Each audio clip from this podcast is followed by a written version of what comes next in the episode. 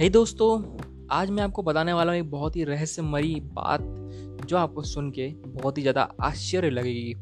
दोस्तों, आज की हम बात कर रहे हैं उस गाँव की जहाँ पे 50 फ़ीसदी आबादी की लग पाई दो फिट, एक इंच से लेकर तीन फिट दस इंच के बीच में है। और यह गाँव बोनू का गाँव के रूप में मशहूर हो गया है। साठ साल पहले इस गाँव के अधिकांश लोग साधारण कद काठी के होते थे। पर अचानक कुछ ऐसा हुआ कि यहाँ के बच्चों के कद बढ़ना रुक गए। आज इस गाँव की 50 फ़ीसदी आबादी की लंबाई दो फिट इंच, एक इंच से लेकर तीन फिट दस इंच के बीच है और यह गाँव बोनो के गाँव के रूप में मशहूर गाँव है। यह कहानी है दोस्तों, चीन के सिचू आम प्रांत के दूर दराज के इलाके में मौजूद गाँव यानसी की सामान्य तौर पर हर बीस हज़ार इंसानों में से एक इंसान बोना होता है। यानी इनका प्रतिशत बहुत कम होता है। लगभग आबादी का पॉइंट ज़ीरो ज़ीरो फाइव प्रतिशत पर इस गाँव के 80 निवासी निवासियों में से 36 निवासियों बोने हैं। मतलब यह कि लगभग आधी आबादी बोनी है। पिछले 60 सालों से वैज्ञानिक इस गाँव के निवासियों में बोनेपन का कारण ढूंढ रहे हैं। पर आज तक कोई इसका ठोस कारण ढूंढ नहीं पाया है। गाँव के बुज़ुर्गों का कहना है कि 1951 में बोनेपन का पहला केस सामने आया था। उस समय, उस साल गाँव में एक खतरनाक बीमारी फैल गई थी और उसके बाद से ही गाँव के लोग अजीबोगरीब हालत में जूझ रहे थे। तब से इस गाँव के बच्चों की पाँच से सात साल की उम्र में के बाद ही लंबाई रुक जाती है। और वे कई अन्य शारीरिक असमर्थता के शिकार भी हो जाते हैं।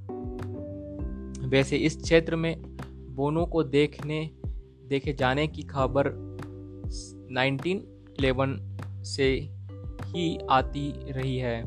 1947 में एक अंग्रेज़ वैज्ञानिक ने इस इलाके में सैकड़ों बोनों को देखने की बात कही थी।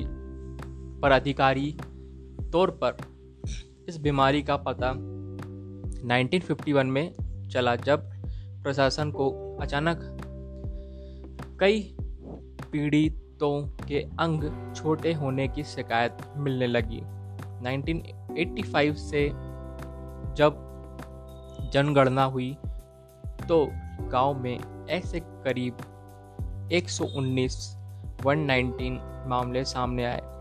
इस बीमारी पर काबू नहीं पाया जा सका और पीढ़ी दर पीढ़ी ये बीमारी आगे बढ़ती गई।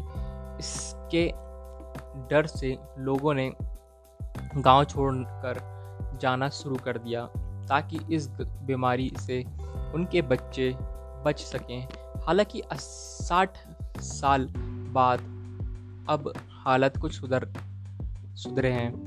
नई पीढ़ी में यह लक्षण कम नज़र आते हैं। इस गाँव में बारे अधिकारी, अधिकतर जानकारी यह पहुँच पाने वाले रिपोर्टरों के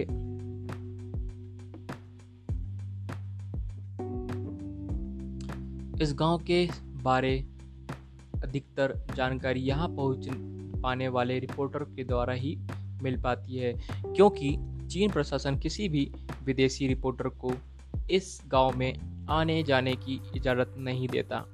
वैज्ञानिक और विशेषज्ञ इस गाँव की मिट्टी, पानी, अनाज आदि का कई बार अध्ययन कर चुके हैं, लेकिन वो इस स्थिति का कारण खोजने में अब तक विफल रहे हैं। 1997 में इस बीमारी का कारण गाँव की ज़मीन में मौजूद पारा को बताया गया। पर वैज्ञानिक इस सबको साबित नहीं कर सके।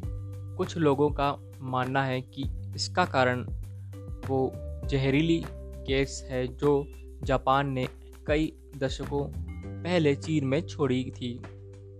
पर सच्चाई यह है कि जापान कभी भी चीन के इस क्षेत्र में नहीं पहुँचा था।